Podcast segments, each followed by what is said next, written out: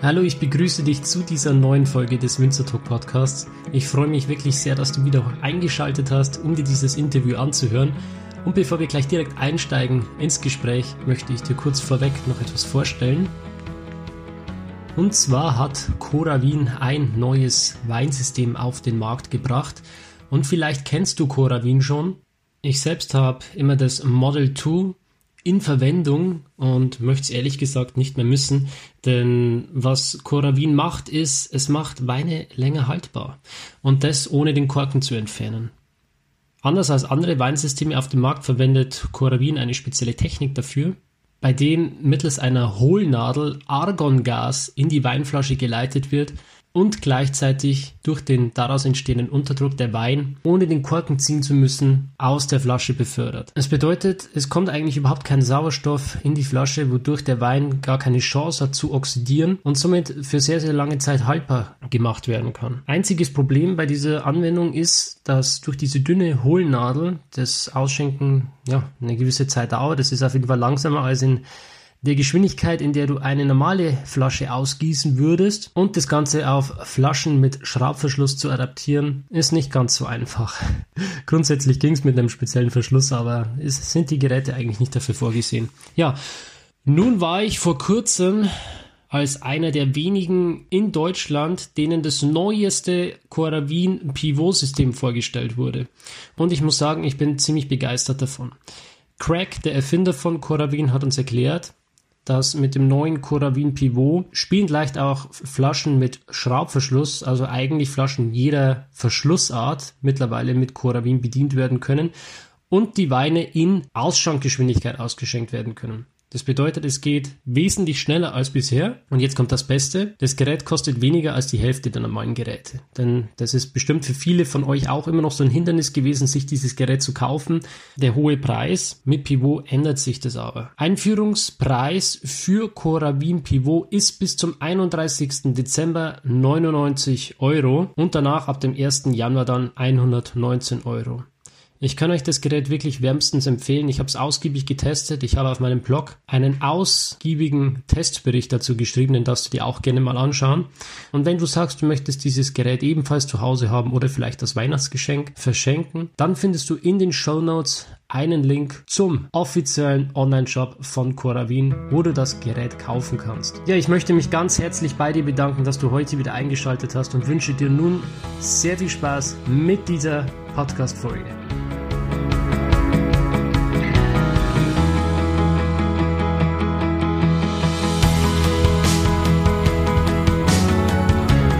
Herzlich willkommen zum Winzer Talk. Ich bin Daniel Bayer und das ist der Podcast zur Website wein-verstehen.de.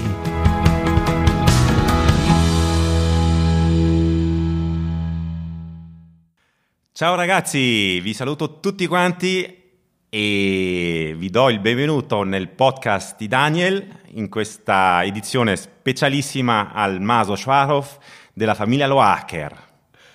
Das war italienisch. Mit leicht südtirolischem Akzent.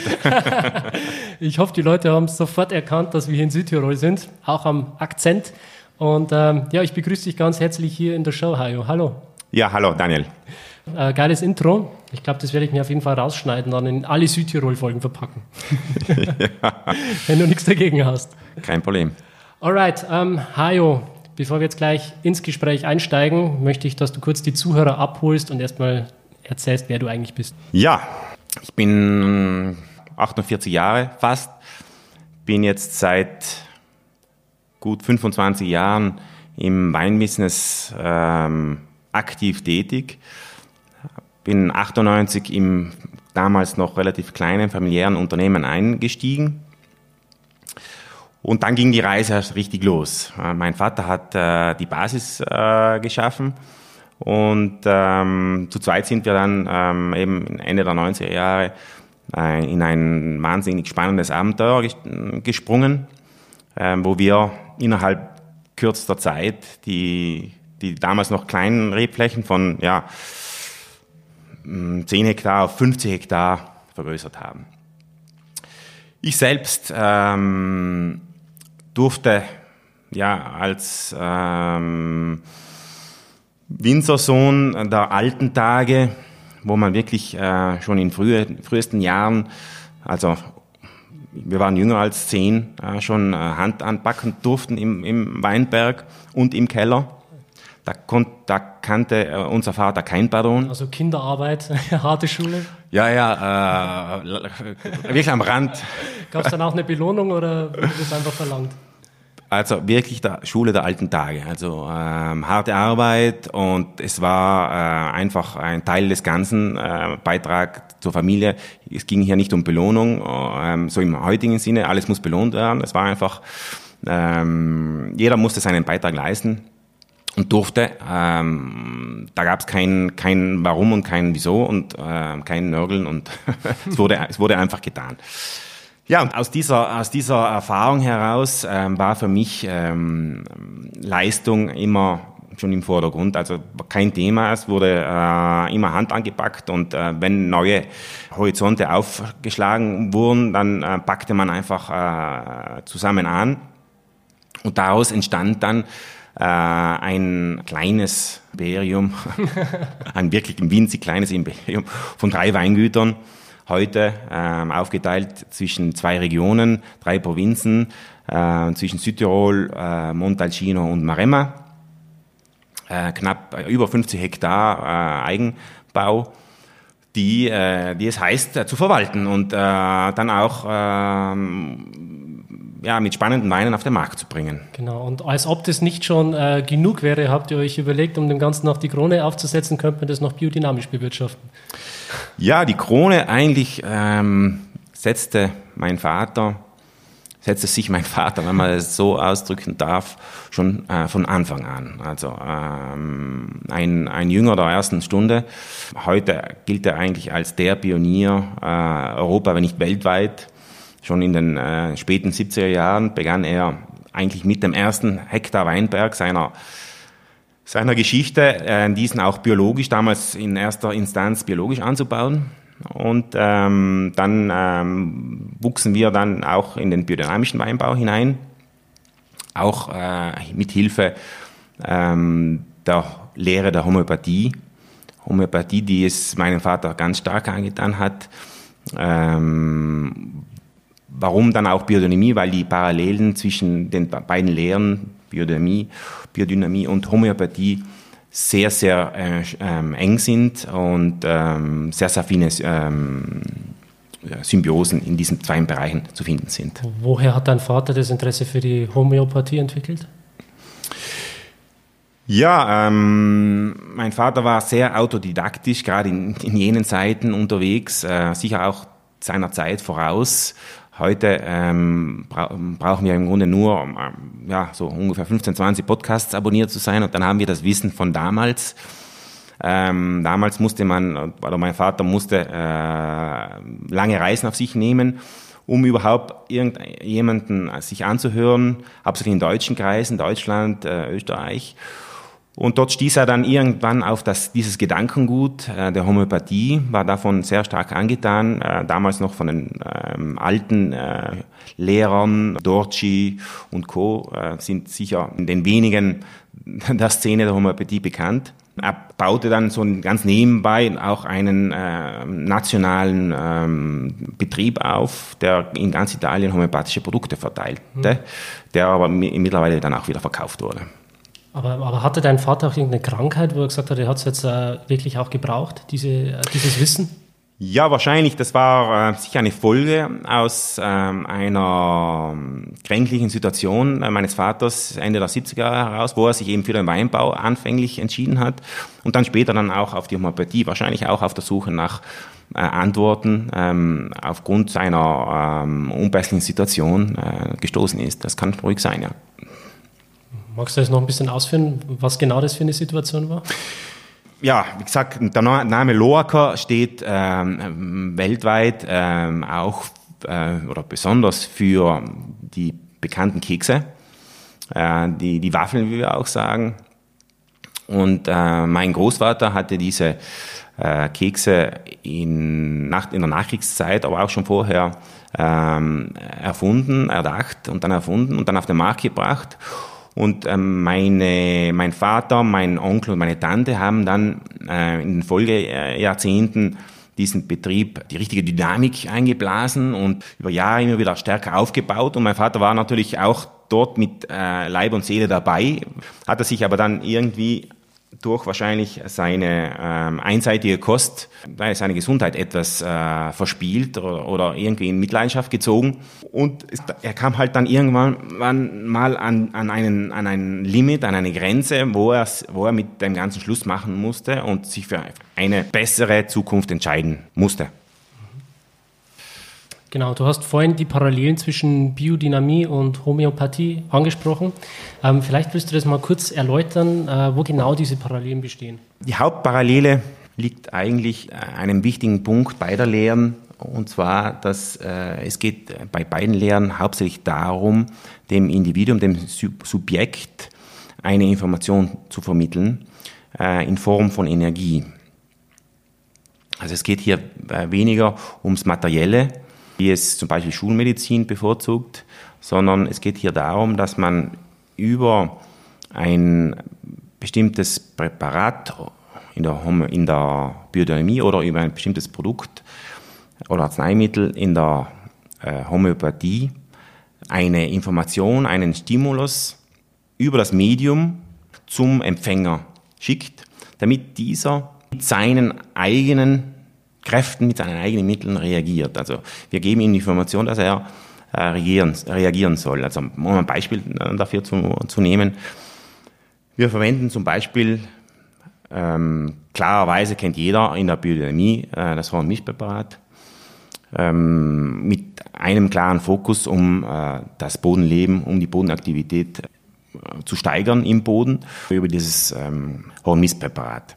Also hier setzt sich natürlich aber auch das Ganze in einer stark homöopathischen Dosis ein. Hier geht es wirklich äh, nur mehr um die Energie, ähm, die ich in den Weinberg ausbringe. Wir sprechen hier von 90 Gramm Barat pro Hektar hm, oder 90, Entschuldigung, 40, 40, 45 Gramm Präparat pro Hektar oder 90 Liter pro Hektar. Also das sind äh, relativ verschwindend kleine Mengen. Jetzt die Parallele zur ähm, Homöopathie wir zum Beispiel haben ähm, so ein, ein Paket von 15 bis maximal 20 verschiedene Produkte identifiziert, die äh, für unsere für unser Bestreben sehr, sich sehr gut eignen. Ein Beispiel ist ein sehr anschauliches Beispiel, was sich jeder auch, was jeder gut verstehen kann, ist äh, Arnika. Hm? Wenn es hagelt, hat, äh, ist die, die, die Rebe klar beschädigt worden hat äh, offene Wunden und es geht hier darum, so schnell wie möglich die Wunden zu schließen. Ne? Ich kann natürlich jetzt ähm, jede einzelne Wunde materiell bestreichen gehen, würde sich ja nicht, zeitlich nie ausgehen. Also wie setzt jetzt die Homöopathie an? Sie sagt, okay, ich, ich äh, bringe jetzt Arnika in Hochpotenz aus. Hier sprechen wir ja zum Beispiel auch von Potenzen bis zu CH 200 oder sogenannten Tausender-Regionen. Diese Potenzen haben vergleichsweise einen Tropfen im, im Bodensee. so stark verdünnt äh, haben diese Potenzen mittlerweile das Ursprungs- ähm, oder die Urtinktur in sich. Also, ja, also genau in diesem Beispiel versteht man, dass ich will hier nur eine Information weitergeben, einen Stimulus setzen äh, auf die äh, kränkliche oder kranke oder in dem Moment verletzte Rebe, damit sie von sich aus ihre Immunkräfte aktiviert um so schnell wie möglich die Wunden zu schließen. Und das Gleiche passiert ja beim Menschen auch im Prinzip. Genau, das Ganze funktioniert auch beim Menschen. Ähm, hierbei sei ganz, ganz nebenbei äh, bemerkt, dass man beim Menschen sich natürlich den, die Kritik, äh, äh, die sich die Homöopathie schon seit eh und je genehmigen muss, des eines Placebos-Produktes, äh, eines Placebo-Produktes äh, zu sein. Bei einer Rebe oder bei einer Pflanze an sich wird das schwierig, ne? weil ich kann der, der, der Pflanze das ja nicht im Vorfeld mitteilen oder sie irgendwie beeinflussen, dass sie dementsprechend dann auch reagiert. Hm, da, da, widerspreche ich. Es gibt ja diese, diese Tests mit Pflanzen, wo die an äh, Lügendetektoren also angeschlossen wurden. Und dann kamen Leute in den Raum und haben gesagt, pass auf, ich, äh, ich steche dich jetzt ab, ich bringe dich um oder ich verbrenne dich. Und die Pflanze hat dann tatsächlich einen Stimulus ausgesetzt und hat quasi darauf reagiert, allein äh, auf, dieses, ähm, auf diese Androhung von Gewalt der Pflanze gegenüber. Richtig. Kein Thema, kein Thema. Du sprichst ja. jetzt natürlich ein Thema an, das ähm, wir als, als, als Winzer in unserem Weinberg natürlich äh, voll und ganz auch praktizieren. Äh, welcher Winzer spricht nicht äh, wohlwollend zu seinen Reben? Ne? Ähm, nichtsdestotrotz äh, darf ich hier auch einwenden, dass wir hier von einem, einem, Versuch einer Pflanze sprechen und wir im Weinberg von einer äh, Großanlage sprechen, die äh, ja, ganz andere Dimensionen annimmt, die ich nicht jetzt äh, so beeinflussen kann, äh, wie ich jetzt eine Pflanze oder mehr, mehrere wenige Pflanzen in, in einem geschlossenen Raum, wo ich das auf jeden Fall voll, voll und ganz nachmessen kann. Ähm, wo ich hier noch, noch einen weiteren Punkt äh, einbringen äh, möchte, ist, dass ähm, die Symbiose, die ein, ein Rebberg oder ein, äh, ein, ein, äh, geschlossenes Ökosystem äh, eingeht, ob das jetzt eine, eine, Mono, eine monotone oder eine, Mono, eine Monopflanze ist oder eine mehrheitliche, sei mal dahingestellt. Ein, ein Weinberg ist grundsätzlich auch ein, ein äh, sehr komplexes äh, Ökosystem, äh, wo die Pflanzen untereinander auch kommunizieren. Ja. Ähm, davon ausgehend könnte man ja meinen, dass jede Pflanze, wenn sie sich, wenn ich mit einer Pflanze spreche, dass jede Pflanze dieses, ähm, diese Botschaft weiterträgt, an, an sofern der Weinberg ein, ein homogenes Ganzes ist, ähm, dass den, also diese Botschaft dann auch weiterträgt. Äh, ich habe jetzt äh, dementsprechend noch nichts äh, Wissenschaftliches äh, ja. mit, mitbekommen. Es ist immer schwierig. Ich habe da mit Dr. Georg Meissner ja auch schon im Podcast davor drüber gesprochen. Der ist ja an der Universität Geisenheim und äh, unterrichtet das Fach. Ob es denn auch Studien gibt, wissenschaftliche Beweise und so weiter, die das ganze Thema Biodynamie vielleicht auch nochmal äh, kräftigen und unterstützen. Und äh, die Leute sind da auf jeden Fall schon dran, Tests zu machen, aber es ist halt wirklich schwierig auch ähm, die, also das richtige Setting dafür zu schaffen, das richtige ähm, Feld, um Sachen dann wirklich auch beweisen zu können und die Sachen gegeneinander vergleichen zu können. Auch ähm, was den zeitlichen Aspekt betrifft und so weiter.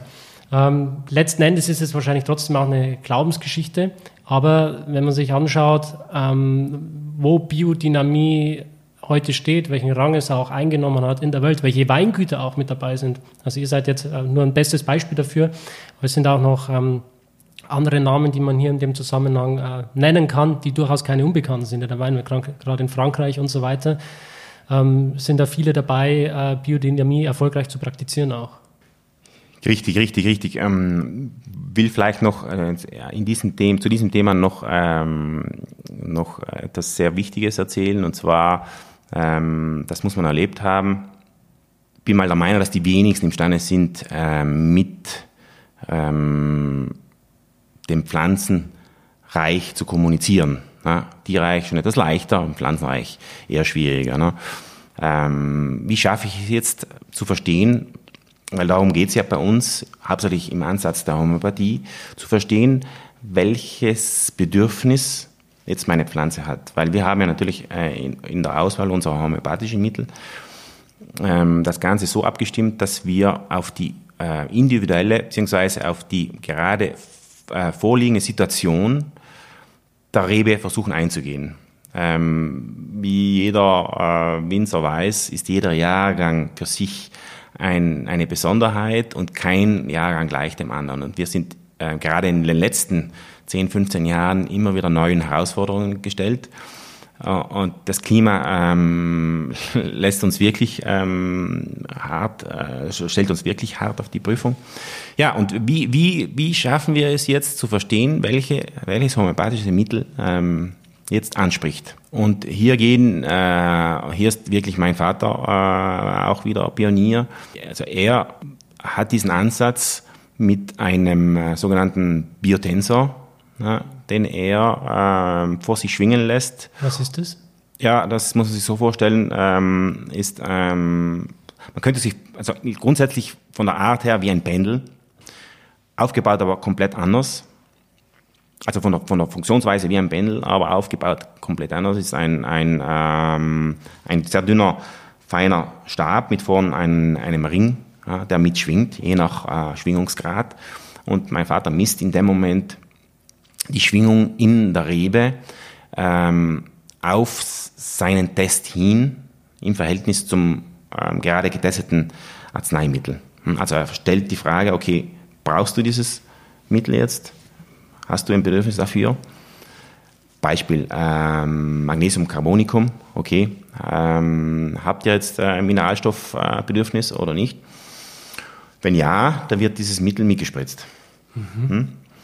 Ähm, ist natürlich ein sehr, sehr, äh, also ein Konzept, das ganz stark an den Menschen gebunden ist. Ja. Ich selber bin jetzt äh, noch nicht fühlig geworden für dieses sehr komplexe System der äh, ja, Kontaktaufnahme zwischen Rebe und, und zwischen Rebe, dir und dem Mittel selbst. Ne? Also letztendlich ähm, da, wie es, wie es halt, wie es grundsätzlich auch geschieht mit, mit allen Pendlern, sind, Pendler sind nur das Medium, ja, um jetzt äh, zwei Welten äh, zueinander zu bringen, beziehungsweise zueinander sich zu verstehen. Ne? Also das nur als Hintergrund, also das, das, ist, das ist wirklich nicht nur ja, so eine willkürliche ähm, oder nach Rezept durchführbare ähm, Auswahl der Mittel, sondern hier wird äh, wirklich auch auf ähm, hinterfragt, was, was, ist, was sind deine jeweiligen Bedürfnisse für, den, für deine jeweilige Situation. Ne? Wenn jetzt zum Beispiel, wir machen natürlich auch Nosoden, äh, ich weiß nicht, ob das Begriff ist, Nosoden sind... Ähm, Erklär's mal gerne. Ja. Nosoden sind ähm, grundsätzlich ähm, ähm, aus, äh, aus Pflanzenerregern oder, oder pathogenischen, pathogenen Substanzen erzeugte ähm, Urtinkturen. Also wir nehmen zum Beispiel einen Krankheitserreger her, die ähm, krasses Beispiel ist zum Beispiel Peronospora-Pilz, ja, bekannt äh, im Weinbau. Die wir sammeln die Sporen ein ähm, und diese werden eingeäschert verbrannt, in einem Mörser zerrieben und dann in äh, Alkohol eingelegt. Ja? Das ist jetzt unsere Ausgangs- oder Urtinktur, ähm, wovon wir dann starten, um die, um die äh, Nosoden ähm, homöopathischen Mittel herzustellen. Ja? Hier gehen wir bis auf die Tausender Potenzen hinauf. Ähm, und ja, und ähm, wenn ich jetzt einen Druck ähm, spüre äh, in meiner Untersuchung auf die Rebe, dann natürlich äh, spritze ich ähm, die, jeweilige richtige Potenz dieser Nosoden, äh, dieses Nosodenarzneimittel. Aber hier geht es wirklich darum, die Rebe und äh, ihr ganzes Immunsystem darauf zu wappnen, mhm. einzustellen, okay, ähm, Pilzgefahr wappne ich. Ja, Hajo, äh, jetzt haben wir uns den Mund schon ziemlich fusselig geredet und ich würde sagen, äh, wir probieren mal den ersten Wein. Du hast ja einiges aufgebaut und deshalb würde ich dich bitten, dass du uns da mal was eingießt. Ja. Zum Einstieg verkosten wir eine Flasche Tasnim, also einen Tropfen aus der Flasche Tasnim. Tasnim ist der Name unseres Sauvignons. Schon seit den späten 90er Jahren hat unser Sauvignon diesen Namen. Kleine Geschichte, Exkursus zum Namen. In der muslimischen Welt gilt ja striktes, ähm, strikter Al Alkoholverbot es gibt aber eine kleine Ausnahme, um, äh, abgesehen von den vielen anderen Ausnahmen, aber inoffiziellen. Ich meine, das ist die einzige offizielle Ausnahme. Und zwar für, je, für die Glücklichen, für jene mm, Glücklichen, die es ins Paradies schaffen. Die dürfen etwas Wein oder Alkohol genießen, ähm, nur unter der Bedingung, dass sie dieses, dieses äh, Getränk, dieses alkoholische Getränk, in unserem Fall den Wein, dann auch etwas verdünnen mit Wasser aus der Quelle namens das Nim. Und so ähnlich paradiesische äh, Empfindungen wünschen wir unseren oder versprechen wir unseren Gästen, unseren äh, Kunden ähm, äh, mit unserem Tasnim. Also das ist die kleine Herkunftsgeschichte für den Namen. Der Wein selbst wächst hier im Weinberg rund um St. Justina, Jahrgang 2019. Ja, Jahrgang 2019 sind Weinberge, äh, die teils aus den ähm, späten 80er Jahren ähm, schon bereits gepflanzt wurden und jüngere Weinberge. 2019er Jahrgang war jetzt ein sehr großzügiger Jahrgang, sei es Menge wie auch Qualität. Der Wein reift jetzt zwei, ähm, reift jetzt zu, zu zwei Dritteln in großen Holzfässern, der Rest im Stahlfass für acht bis neun Monate, wird dann ähm, leicht geschönt und kommt dann auf die Flasche. Ich finde, man hat bei dem Wein so eine schöne Holundernote in der Nase, so florale Anklänge. Ja, auf jeden Fall ähm, eher der, der floriale, der blumige Typ. Bei uns am Sauvignon ähm, sticht ja ganz stark heraus, dass er kein klassischer Südtiroler Sauvignon ist. Ganz und gar nicht. Ganz bewusst, weil ähm, wir eigentlich, eigentlich schon seit eh und je, ähm, seitdem ich dann eingestiegen bin, äh, etwas mit mehr Methode unsere, alle unsere Weine nur mit unseren Weinberghäfen, äh, also mit keinen ähm, Zuchthäfen ähm, bereiten. Das heißt jetzt, ähm, wir machen grundsätzlich für alle unsere Weine, wichtigsten Weine, einen Pied de Cuve, einen Gäransatz, wo ein kleiner Teil der Ernte, ein kleiner Teil der Trauben kurz vor der Ernte geerntet wird und äh, in einem ähm, Gärbehälter oder einen Behälter mh, spontan zur Gärung gebracht werden. Dieser, dieser äh, Gäransatz wird dann dem Wein beziehungsweise dem Most, den frisch gepressten Traubensaft, ähm, sofort ähm, beigemengt, sobald er in den Keller kommt und die Gärung kann sofort starten. Also in dem Moment ein, ähm, ein Mittel, um ähm, die, die großen Spontangärungen, wo man nie weiß, wann das Ganze anfängt, zu unterbinden. Hm. Hajo, ich, ich muss jetzt mal äh, was loswerden an der Stelle. Ich bin jetzt heute ähm, sechs Stunden Auto gefahren und ähm, bin dementsprechend ein bisschen müde. Ist jetzt auch schon spät draußen, ist es schon dunkel. Wir blicken hinab auf Bozen. Die Lichter sind schon an, traumhafte Kulisse. Und äh, ich habe bestimmt auch schon Augenringe. Aber als ich diesen Wein jetzt gerade äh, an den Gaumen bekommen habe, ähm, war das alles wieder wie weggeblasen. Also der Wein hat so eine geile Frische, der ist so vibrierend auf der Zunge. Und ich hätte niemals gedacht, dass ich das sage, aber ich glaube, hier ist es jetzt wirklich angemessen. Dieser Wein tanzt auf der Zunge. Ja, wunderbar, freut mich. Also wirklich großes Kino. Stoßen wir bei dir an. Ah, herrlich. Ja, wie gesagt, das, das, das Sauvignon ähm, ist unser wichtiges Weißweinprodukt hier in, in Südtirol und ich stehe hier für einen, einen authentischen Sauvignon, der äh, kann, kann da nur ganz äh, zustimmen. Also der Trinkgenuss, die Trinkfreudigkeit, und das, da, das, das Salz auf der Zunge ist hier, das ist sehr spannend. Ich finde, das ist, also, ich muss das jetzt einfach sagen, aber ich finde, das ist wirklich einer der besten Sauvignon Blancs, wo ich seit langem getrunken habe. Du hast ja meistens vom Sauvignon Blanc immer so zwei, drei verschiedene Typen. Entweder es geht komplett in dieses Maracuja-mäßige, tropische, äh, warme, oder du hast diesen komplett kargen Typ, so wie man es vielleicht da in der Steiermark kennt, so rein Terroir, total karge Weine. Und ähm, so dazwischen was zu finden, was, was wirklich lecker schmeckt, was Trinkfluss hat und trotzdem noch Anspruch und Niveau, das ist schwierig. Und ich glaube, das findet man hier in dem Glas auf jeden Fall. Ja, kann ich, kann ich, ähm, ich habe mich da ehrlich gesagt so ein bisschen am Stil des Sauvignons ähm, habe ich mir ein bisschen versucht zu orientieren an ähm, ein paar Winzer aus, aus dem Loire. Ähm, natürlich kann ich das Terroir grundsätzlich nicht vergleichen. Wir haben hier sehr sandige Böden. Äh, sind, ähm, die Hügel um St. Justina sind alte Moränenhügel, das sehr sandige, aus der letzten, aus der letzten Gletscherzeit. Also ähm, tiefgründig bis äh, überhaupt nicht tiefgründig, da gibt es alles, je nachdem wie hoch äh, die Sandlage liegt. Vom, vom Typus her ähm, kann ich dir vollkommen recht geben, ja. Also reiht sich vollkommen da ein, ja. Mega. Also das ist schon mal ein guter Auftakt. Schön. Jetzt hast du mich neugierig gemacht. Ich hätte da noch einen zweiten Weißwein. Mhm. Äh, den wollte ich dir wollte ich ganz kurz vorstellen. Das Gerne. ist ein, ein, ein, äh, so ein Herzensprojekt, äh, das, das ich vor Jahren gestartet habe.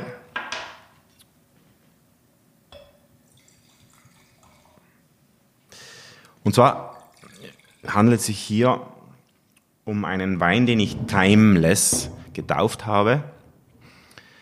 Der deutsche Name an sich wäre der, der geeigneteste Name, nur schwierig zu vermarkten. Deutsch zeitlos. Also mein Ansinnen eigentlich schon seit eh und je, seitdem ich ähm, mit, mit der Droge Wein geimpft wurde, war meinen Weinen eine gewisse Zeitlosigkeit zu verleihen. Und ähm, das gepaart mit dem Anspruch, so natürlich wie möglich zu arbeiten, war für mich immer eine Herausforderung und auch ähm, ein stetiges Gedankenspielen. Ähm, und irgendwann bin ich ähm, äh, zu einem Schluss gekommen, wo ich gesagt habe, okay, das machst du jetzt, das gefällt dir, das ist umsetzbar.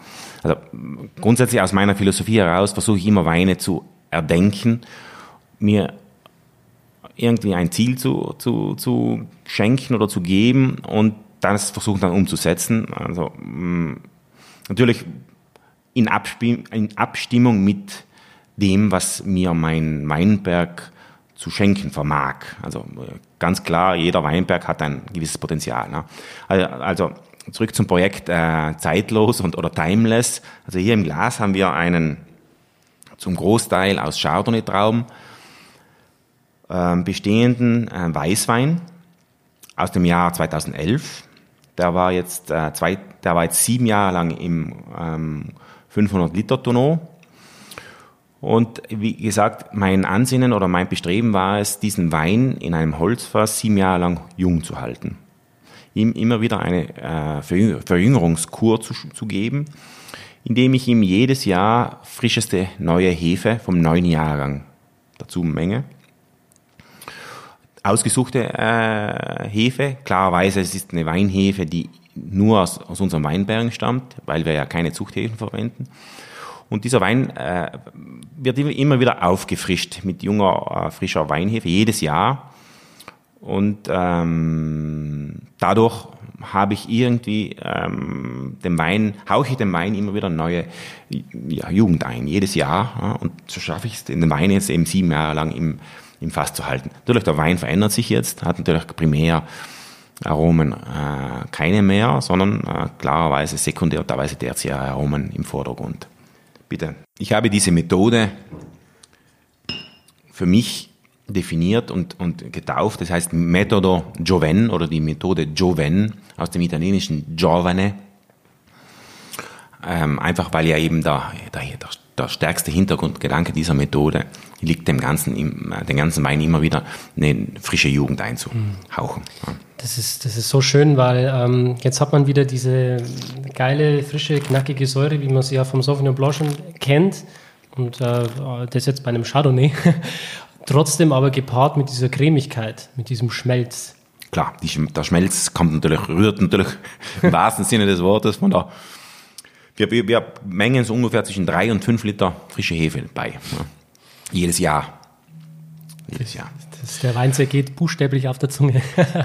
Also ist eine Besonderheit, ähm, natürlich nicht für jedermann, aber ähm, Barwein hat jetzt so ein bisschen meinem Wunsch, etwas Zeitloses zu kreieren, auf natürliche Art und Weise voll eingeschlagen. Ja. Kleinstmengen, da reden wir wirklich von wenigen Flaschen. Wow, also ich, ich muss aufpassen, dass ich hier nicht in kompletter Euphorie ausbreche. das passiert mir jetzt auch nicht so oft, muss ich ehrlich gestehen, aber ich muss sagen, das hat jetzt beide Male voll meinen Geschmack getroffen. Das ist halt auch immer so eine, so eine subjektive Geschichte teilweise. Man versucht zwar Wein irgendwie mal objektiv zu beschreiben, anhand von äh, verschiedenen Kriterien, aber wenn es einem halt schmeckt, dann schmeckt es. Danke. Ja, ähm, weiß nicht, ob wir noch einen, einen Südtiroler Rotwein probieren wollen. Gerne, ja. Habe ich einen Klassiker ausgesucht. Lackrein. wir müssen ja etwas, etwas südtirolerisch auch verkosten. Ne? Ja, vielleicht, vielleicht wollen wir da kurz was, ähm, eine kleine Geschichte erzählen, oder? Ich meine, ähm, wenn man sich Südtirol so anschaut mit der Pergola und so weiter, ähm, gerade wenn man sich dieses Rebenmeer da draußen anschaut, dann war es ja in Südtirol nicht immer so, dass hier äh, hochqualitativ gearbeitet wurde und dass die Winzer einen Anspruch hatten, wirklich Top-Qualität auf die Flasche zu bringen, sondern ähm, dass es in, ja, vor vielen, vielen Jahren so war, dass die Menge wichtig war, dass man äh, geschaut hat, dass die Touristen, die hier angeschwemmt wurden, quasi ähm, möglichst mit viel Wein beglücken kann. Ob das dann aber wirklich ähm, tolle Qualität war, das war mal dahingestellt. Ähm, war das eine Zeit, die auch dein Vater noch bewusst so miterlebt hat oder war das ähm, war der Wandel damals schon im Gange und hat er den da äh, quasi äh, mitbefeuert, dass er gesagt hat, wir brauchen Qualität in Südtirol? Ich glaube, das war eine Entwicklung ähm, jenseits, jenseits unserer Einwirkung, weil die gesamte Region in den äh, frühen 90er Jahren einfach verstanden hat, äh, wir brauchen äh, neue, neue Horizonte, neue Wege, um ähm, ja, den Missständen äh, der damaligen Situation, hauptsächlich der 80er Jahre oder späten 70er Jahre, entgegenzuwirken. Mein Vater äh, war in, in, seiner Art und Weise sicher ähm, auch eine treibende Kraft in vielen Neuerungen. Ich denke jetzt an ähm, ähm, Rebsorten, die ähm, neue Rebsorten, die eingeführt wurden. Mm, in den 80er Jahren hatten wir ja 80 Prozent Fanatsch ähm, im Anbau hier in Südtirol. Heute haben wir ja, wahrscheinlich jetzt mittlerweile unter 10 Prozent Fanatsch nur um mal klarzustellen, wo die Reise hinging in den letzten 40 Jahren. Ähm, ich denke da an, an die Erziehungsformen, Umstellung teilweise von der Bergel auf Drahtrahmen, Spaliererziehung, für, eben, hauptsächlich für die neuen Rebsorten. Spaliererziehung, ähm, Entschuldigung, äh, die Pergola eignet sich hervorragend immer noch für unsere zwei einheimischen Rebsorten, sprich ähm, Lagrein und Fernatsch. Also die sind da auch gut vor der Sonne geschützt zum Beispiel, oder? Also durch die dicke Laubwand, die oben drüber ist. Ja, auf jeden Fall. Die, die es muss man sich wie eine Laube vorstellen. Eine Laube wirft Schatten und sollte und kühlt dann auch die Trauben darunter ab. Kein Thema, ja. Mhm. Von daher gesehen ähm, sicher vom Vorteil. Gerade für wärmere ähm, Klimatas hier rund um den Bozner Talkessel zum Beispiel. Wobei auch hier die, die, die Bergel an sich nicht fehlt. Also die Bergel hat ähm, definitiv einen, einen Vorteil äh, diesbezüglich. Na, mit der Bergel bin ich sogar imstande, das ähm, hier in Südtirol sehr äh, schwach zur Verfügung, zur Verfügung stehende Kulturgut optimal auszunutzen. Also wir haben wenig Kulturgrund hier und ähm, mit der Bergel habe ich einfach mehr Tragfläche, mehr, mehr, Reb, mehr, mehr Blattfläche als bei der Spaliererziehung. Eignet sich aber nicht für jede Rebsorte, ja, kein Thema. Mhm. Ich denke da, wie gesagt, Rebsorten, ähm, Erziehungssystem, aber dann auch ähm, in der Art und Weise Weine zu bereiten, also Weine äh, zu machen im Keller. Dann hier gibt's dann gab es dann natürlich dann auch ähm, Impulse, die die eindeutig gesetzt wurden. Einsatz von von Holzfässern, Barrix, Barrix kannte niemand in den äh, 80er Jahren. Ne? Ähm, wir, wir könnten, wenn wir wollten, noch einen 87er oder 88er St. Magdalena im Barrique verkosten. Äh, auch äh, damals unvorstellbar und, und stark kritisiert von allen anderen Kollegen. Also es sind sicher Maßnahmen, die dazu geführt haben, um die Qualität zu steigern und wo dann viele dann ähm, im Grunde die ganze, die ganze Region, Provinz ähm, mitgetan, also mitgetan hat. Ja.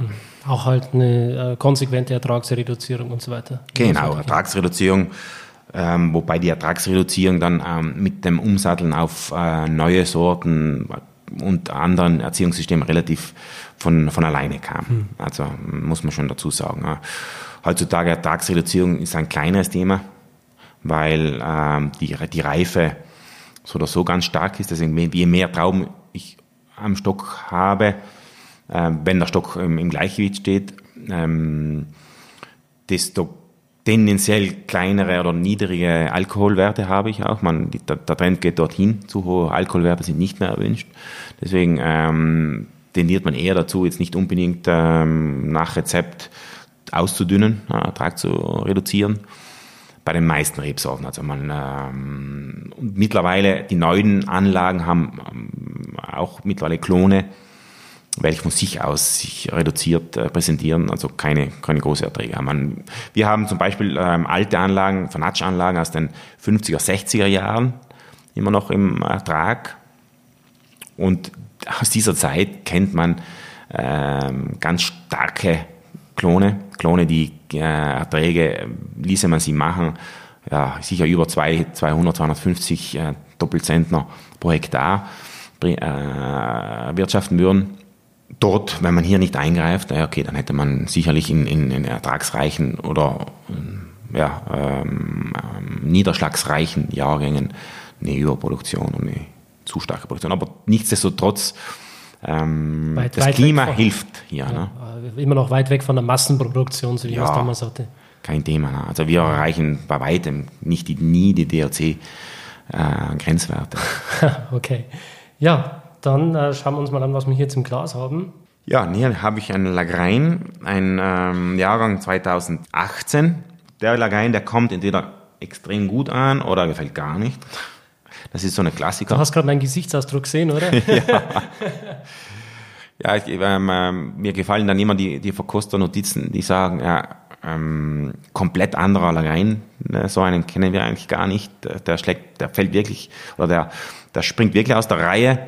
Und dann muss er gefallen. Wenn er gefällt, dann, dann, dann, dann äh, ja, gewinnt er alle Preise. Und wenn er nicht gefällt, dann wird er gar nicht mal nominiert von der Dichte her und von der Fülle, von der Fülle her der Aromen und, und im, im, im Gaumen her für mich ganz, ganz klar im Vordergrund diese, auch hier diese, wieder diese Trinkigkeit, ähm, dieses, dieses, diese Harmonie, ähm, auf die ich schaue. Also mir geht es jetzt weniger darum, habe ich jetzt mehr Pfeffer drin, habe ich jetzt mehr Veilchen drin. Das, ist mich relativ wenig. Da lasse ich dann die Sommeliers spielen, zum Beispiel den Daniel. ja, was mir jetzt auffällt bei dem Wein ist, ähm, diese unglaubliche Saftigkeit, die er hat hinten am Gaumen, gepaart mit dieser richtig geilen Röstaromatik. Also ich habe da so Kaffeenoten hinten am Gaumen, so, äh, also wirklich so mockerartig, so eine, so eine schöne Kaffeenote, so, so was Röstiges. Das ähm, gefällt mir sehr gut. Und äh, ja, von der Nase her hat man so diese, diese likörigen Kirschnoten schon. Das ist richtig, ähm, also jetzt keine so Kirschen, die du vom Baum runterpflückst, sondern wirklich was Liköriges, wirklich reife Beerenfrüchte. Ähm, ja, durchaus auch, auch dunkle Beeren mit dabei, also nicht nur rote Früchte, sondern auch dunkle. Und äh, alles in allem sehr, sehr komplex, trotzdem harmonisch, schön saftig und äh, mit einem richtig, richtig geilen Abgang. Ähm, ich für mich bin sehr zufrieden mit dem Wein wohl wissend, dass das ein, ein Verschnitt ist aus zwei verschiedenen Lagen.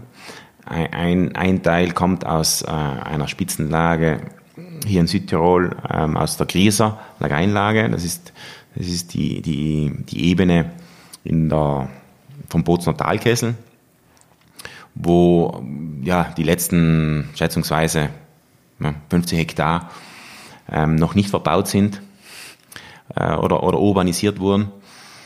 Äh, und der zweite Teil stammt jetzt eben von den höheren Lagen hier rund um St. Justina, 200 ähm, Meter höher, 450 Meter. Ähm, teilweise aus, teilweise aus ähm, Rebstücken, die schätzungsweise ja 65, 70 Jahre alt sind. Hm. Ähm, wir haben sogar so als kleine Anekdote, hab, hab, ähm, aus einer aus der ältesten Lage, die wir hatten vor Jahren, die, ich musste diese erneuern, habe ich noch ähm, etliche Rebstöcke retten können, habe sie umgepflanzt und einige sind äh, auch heute noch äh, am Leben. Leider sind einige etliche äh, verstorben. Und diese rühren noch aus der Zeit, aus der Zeit Prä-Phylloxera, also sind ähm, schätzungsweise 120 Jahre alt. Also die, die Reblaus. Genau, vor der, vor der Reblaus, die hier in, in Südtirol um 1905, 1904 gewütet hat. Also ähm, ja, ein paar, paar Reben haben wir retten dürfen. Und da ist auch eine Lagrein-Rebe äh, drunter und die findet. Also wurzelecht. Wurzelecht. Ich bin der Moselader ja. sagt wurzelecht. ich bring's nicht zusammen. ja, ähm, großes Kino, tolle Weine. Südtirol war das jetzt, ja. Das war jetzt Südtirol. Jetzt müssten wir eigentlich ein bisschen Toskana runterspringen. Oh ja, ist ähm, äh, terbarmäßig wahrscheinlich eine komplett andere Geschichte. Vielleicht kannst du da mal was dazu sagen. Ja, vielleicht, wenn, wenn du mir erlaubst, kurz ähm, noch den Einstieg ähm, geschichtlich, was ist der geschichtliche Hintergrund, habe den ganz einleitend, ganz kurz erklärt. Mein Vater war ähm, 1996 auf der Suche nach, nach einem Rückzugsort für sich, für seine alten Tage. Wusste natürlich, dass ich äh, mein, mein Studium äh, gerade äh, beim Vollenden war. Ich war unterwegs, also ich war in Frankreich in, auf der Universität in Dijon, habe dort mein Önologiestudium dann äh, beendet, ähm, ihm wurden mehrere Anwesen ähm, vorgestellt. Und da stieß er auf ein wunderbares Anwesen äh, in unmittelbarer Nähe zu Montalcino mit Namen damals Casanuova, heißt so viel wie das neue Haus oder der neue Hof. Äh, davon gibt es ja Tausende in der Toskana. Und, ähm, nach Absprache mit mir und meinen Brüdern äh, wurde dann äh, eigentlich äh, kurzum entschlossen, dieses Anwesen zu, zu erwerben. Befindet sich auf wunderbarer Lage äh, mit direktem Blick auf Montalcino, auf einer Anhöhe von über, knapp über 500 Meter Meereshöhe, also sehr, sehr hoch gelegen für die Montalcino. Damals noch mit einem kleinen Weingut von knapp vier Hektar. Ja, und dann, dann startete das, das, das, das neue Abenteuer der Toskana. Welche Rebfla äh, Rebsorte war da damals bestockt bei den vier Hektar? Ja, äh, Sangiovese pur. Also nur Sangiovese, nur Sangiovese. Wir wurden dann ähm, verleitet, teils von mir, muss ich ganz ehrlich sagen. Ähm, natürlich frisch, frisch französisch, äh, französischer Önologe, äh, natürlich von der französischen Welt mehr als überzeugt. Haben wir dann Merlot und Cabernet gepflanzt, Cabernet Sauvignon. Die gibt's heute nur mehr im, im reduzierten Teil. Ähm, natürlich, ganz, natürlich klarerweise auch viel Sangiovese, kein Thema.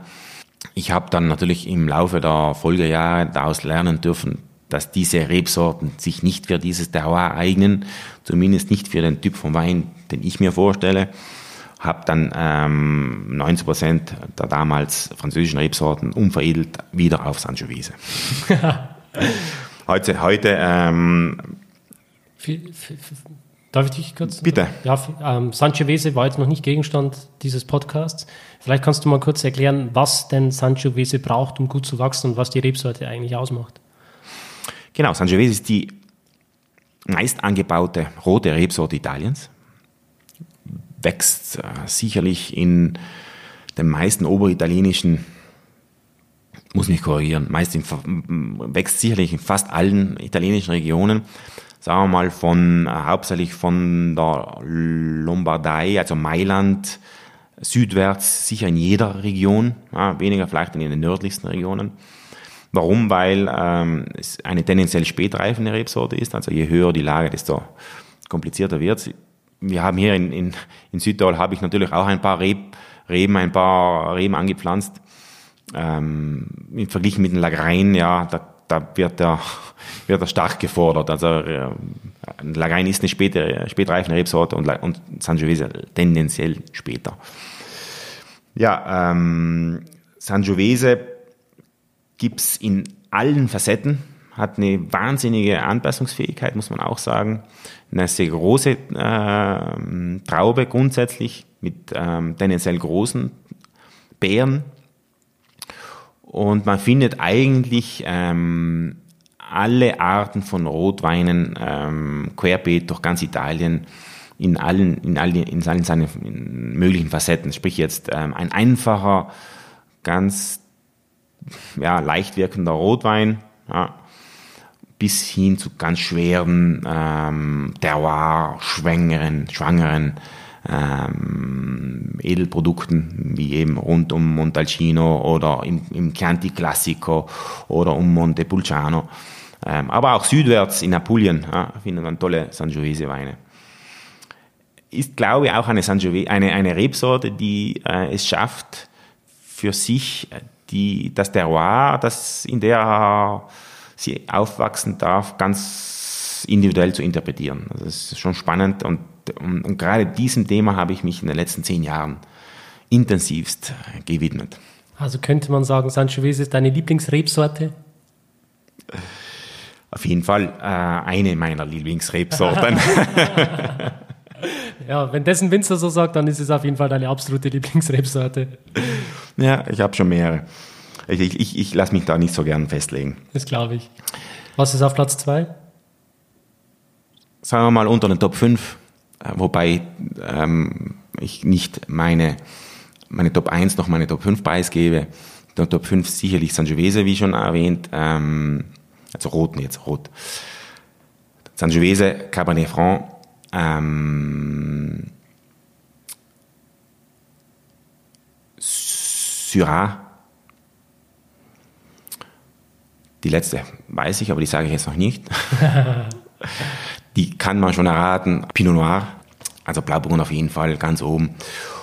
Und ähm, wenn ich ganz ehrlich bin, äh, Lagain. Ah, okay. Also Lagain bin ich schon verliebt. Mir gefällt die Sorte gut.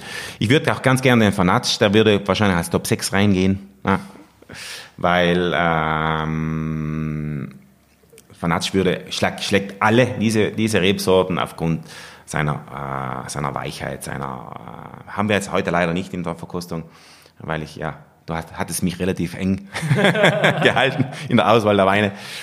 Ähm, ja, so, so, so ein bisschen so meine Top, Top 5, Top 6 ah. ist der, ja. Sangiovese, ja, wie gesagt, ähm, Montalcino, mittlerweile arbeiten wir hier auf Corte Pavone. Corte Pavone heißt das Weingut. Corte Pavone für die deutschsprachige äh, Hörerschaft heißt der Pfauenhof oder der Hof des Pfaus. Hat mein Vater ausgewählt. Ähm, wir haben gar keinen, keinen einzigen MV. Ich will, will, mir diesen, diesen Wunsch irgendwann mal erfüllen. Ähm, auch ein paar Pfaue ähm, rund, also frei herumlaufen zu lassen. Das sind schöne Vögel, auf jeden Fall. Ja, also so vielfältig, äh, so vielfältig wie, wie, die, wie, die, wie die Faunaugen äh, einen betrachten oder beobachten, wenn sie, wenn sie ihr Rad aufschlagen. Mhm. So vielfältig ähm, habe ich auch Corte Pavone entdecken dürfen. Ähm, den, die ersten zehn Jahre habe ich jetzt, haben wir jetzt dann hauptsächlich ähm, uns dem, dem Aufbau gewidmet so als ganz kleiner Exkurs, wir haben dann 1999 noch äh, ein zweites Weingut gekauft, Val Falco, und haben die Weingutsgröße von 4 auf 40 Hektar innerhalb ein paar Jahren aufgestockt und mussten uns dann zuerst um zwei neue Keller kümmern, um die äh, Kommerzialisierung, die Vermarktung der Weine und waren grundsätzlich in den ersten Jahren einfach um, um darum beschäftigt, ne? um die Mehrmenge dann auch ähm, äh, dementsprechend richtig an den Markt zu bringen. Ja. Die letzten zehn Jahre habe ich dann ähm, mich eigentlich einem lang gehegten Traum widmen können, der mir aufgrund meiner burgundischen Erfahrung ähm, oder mit dem ich mich damals anfreunden durfte. Burgund ist für mich äh, war für mich eine wahnsinnige Erfahrung, ähm, wie nah oder wie stark ein Terroir auf ähm, den Wein wirken darf und kann. Äh, auch nur, also in unmittelbarer Nähe, äh, wo ich in unmittelbarer Nähe zwei verschiedene, grundverschiedene Weine finden kann, nur beeinflusst durch, den, durch das Terroir. Und äh, diesen Traum oder auch diesem Geheimnis ähm, bin ich dann auf Corte Barone auf die Spur auf, der, auf die Spur gegangen, wo ich einfach äh, über die ersten, in den ersten zehn Jahren gespürt und auch gesehen habe, an sich auf dieser, auf dieser kleinen Fläche, Corte Pavone, knappe 20 Hektar, man, das ganze Weingut, das ganze Gut über 100 Hektar groß, aber nur auf dieser kleinen Fläche befinden sich wahnsinnig viele kleine Facetten. Ähm, die Weine, die Trauben, ähm, jedes Jahr in bestimmten Kleinstzonen wieder äh, zeigen sich ganz anders, äh, reagieren ganz anders auf die auf die äh, auf die kleinste Oase, schmecken ganz anders und mich hat das einfach äh, gewurmt. Also was was passiert jetzt mit den Weinen? War, wurde nicht gemacht, alles wurde es wurde einfach alles geerntet oder grundsätzlich wurde haben alles zusammen und eine Bonello Qualität und eine Rosso Qualität. Ne? Und so so begannen wir 2011 mit einer ganz starken Parzellierung. Ähm, um, das, um, die ganze Geschichte etwas kurz zu, zu äh, gestalten. Wir haben 70 verschiedene Kleinschlagen definiert auf 18 Hektar und haben die alle mikrounifiziert. Über die erste Jahre mikrounifiziert und haben dann äh, irgendwann äh, für uns ähm, Lagen herausgeholt, die besonders sind, die jetzt nicht unbedingt besser sind, aber die besonders sind. Ne? Und haben daraus das äh, Projekt der sieben dynamischen Grüß konzipiert. und ähm, sieben besondere Weine kreiert. Ähm, sieben ist jetzt eigentlich gelogen, weil es sind im, im, zum Augenblicken, äh, zum Augen, also jetzt, jetzt zur heutigen Zeit nur fünf, weil zwei davon noch sehr junge Anlagen sind und ich nach französischem Modell einem Cru ähm, erst das volle Vertrauen schenke, wenn die, wenn die Reben mindestens zehn Jahre haben. Ja, das sind noch junge Reben. Und wie, wie der ein oder andere vielleicht auch weiß, beim Brunello ist die Geschichte lang. Der Wein muss über vier Jahre lang im Keller liegen und kann dann letztendlich erst nach fünf Jahren verkauft werden. Hm, also wenn ich hier von einem Alter, Mindestalter von zehn Jahren im Rebberg spreche, plus noch die fünf Jahre addiere, bevor der, der Konsument den Wein verkosten kann, dann hast du eine Ahnung, wann wir mit den letzten zwei Jahrgängen, oder mit, Entschuldigung, mit den letzten zwei Grüßen auf den Markt kommen. Ähm, wenn du weißt, wir haben 2016 und 2014 gepflanzt. Mhm.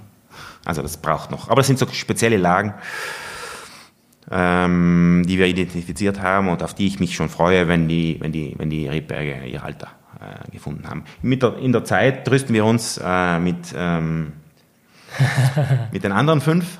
das Beste kommt zum Schluss sozusagen. Ja, na, aber halt so, es gibt immer noch wir brauchen noch äh, Geschichtsstoff für die, für die Zukunft. Ne? Das wir noch, für die Kinder. Genau, für die Kinder. Die sollen das dann später dann übernehmen. Ja. Sind, sind die Kinder eigentlich schon äh, auch äh, am Start in den Weinbergen und werden herumgetrieben, so wie du damals? Oder? Ja, ähm, heutzutage leitet, leiten die Geschicke der Familie nicht mehr wir Männer, sondern unsere Frauen. Und ähm, dem ähm, ist gar nichts äh, anzu, äh, also auszusetzen. Das passt so. Und ähm, die, unsere Frauen haben, zumindest mal meine Frau, eine andere Ansicht und respektiere ich voll und ganz. Ähm, wobei ich, äh, wobei ich ähm, sicherlich meinen, meinen Kindern ein, ein Gedankengut ganz stark vermitteln werde, ist das ähm, packe Hand an, so früh wie möglich und wisse, was es heißt, für etwas ähm, Schweißtränen zu vergießen. Also äh, Arbeit, äh, zu arbeiten, wissen, was es heißt, äh, mit zurückgekrempelten äh, ähm, Hemd äh, richtig Hand anpacken zu müssen und zu können und danach dann mit großer Zufriedenheit äh, am Abend niedersitzen zu können. Auch ich habe was geleistet, aber mit meinen äh, Armen, mit meinen Händen, mit meiner äh, Kraft ist ein Gefühl, das die meisten Menschen aus unserer Zeit gar nicht mehr kennen und äh, daraus ähm, ja, ja, einfach wie ein Leistungs, ähm, Leistungsmangel herrührt. Also ich beobachte das einfach auch bei vielen jungen Menschen, dass hier ähm, der junge Mensch oft nicht weiß, wie er, wie er das Ganze anpackt, weil ihm einfach auch die, die Erfahrung fehlt. Und da mhm. will ich, will ich auf jeden Fall meine Kinder unterstützen. Mhm. Ob das jetzt dann richtig oder falsch ist, wird die Zeit dann bringen. Ja, aber das ist das, was du vorhin schon angesprochen hast mit diesen äh, Berufen, die auch das einfach nicht ermöglichen, ähm, so eine Kraft aufzuwenden, auch körperlich. Ähm, die meisten von uns sitzen äh, die ganze Zeit vom Computer in einer unmöglichen Körperhaltung, schauen äh, in den viereckigen Kasten rein und ähm, schließen Aufträge ab oder hängen am Telefon.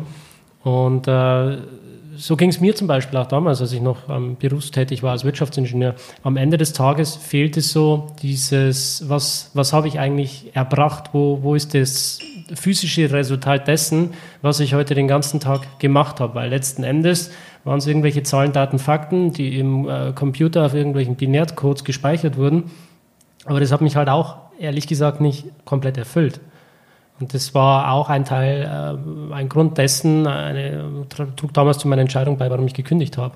Einfach, weil es mich nicht befriedigt hat. Ich kann sehr gut nachvollziehen, was du, was du meinst mit diesem äh, Herzblut, mit dieser Leidenschaft, die man reinsteckt. Ich bin einfach der Meinung, dass in, in der Jugend, in den ersten 20 Jahren eines jungen Menschen ganz bestimmte Anker gesetzt werden sollten. Ja.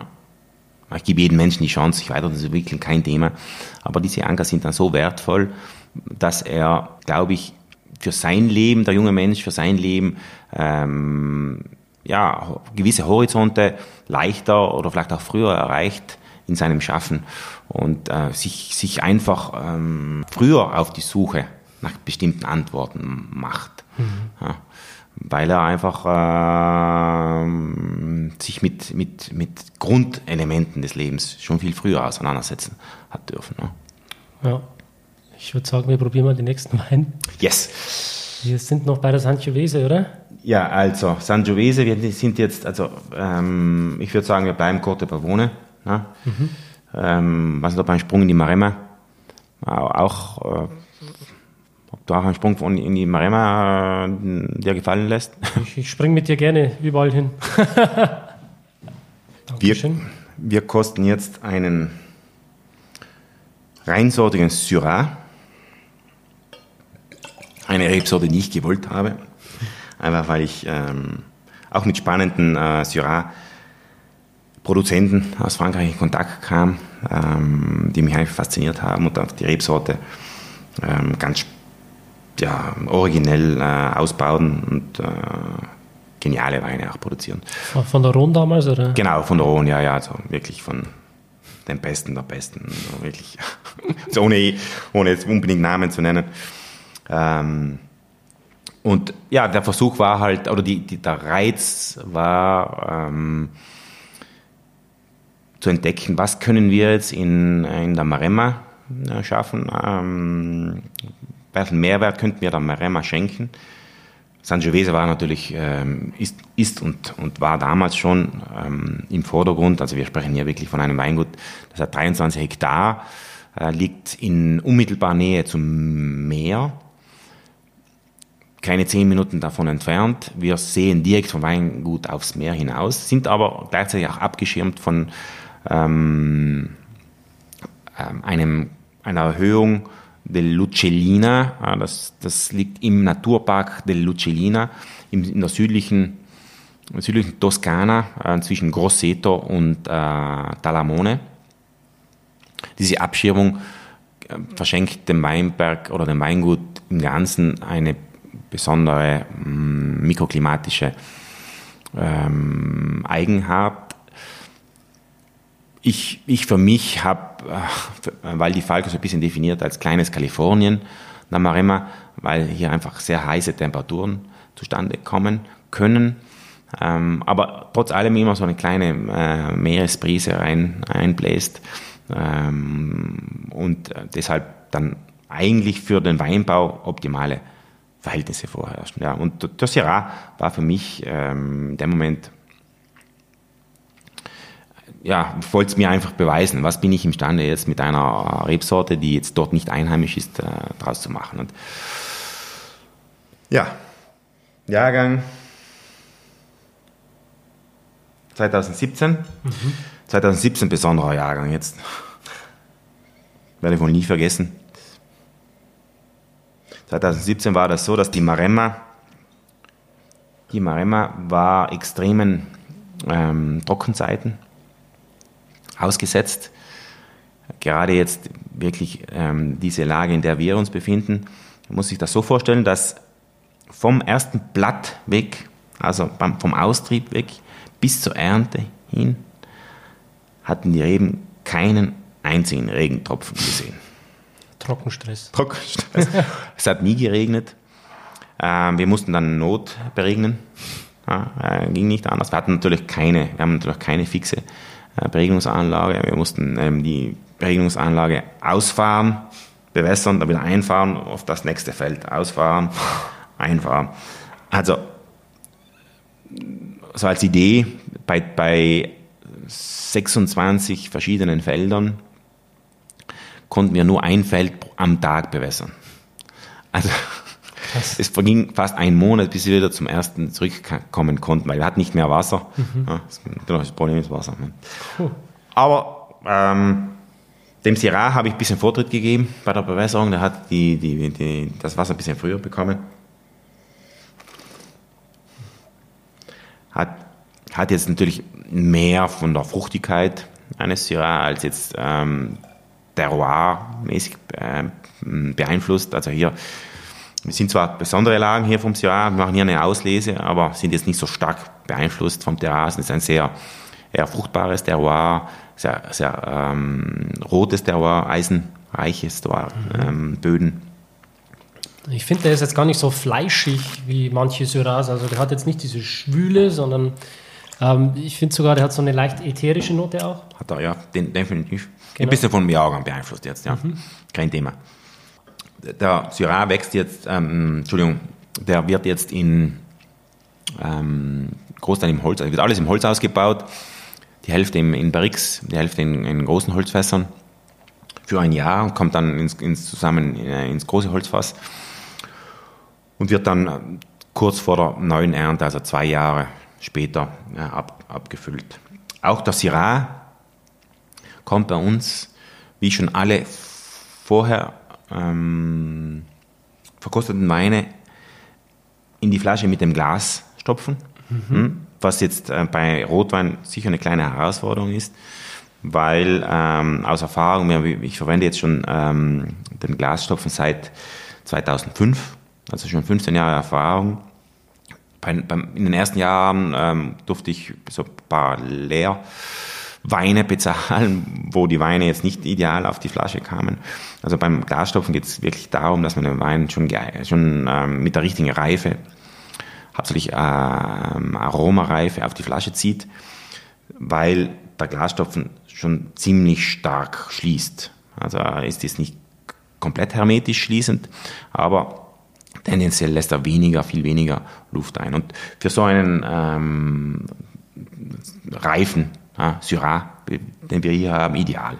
Warum hast du für dich jetzt den Entschluss gefasst, einen Glasstopfen zu nehmen, statt einen Schraubverschluss zum Beispiel? Ja, ähm, weil ich meiner Zeit damals schon voraus war.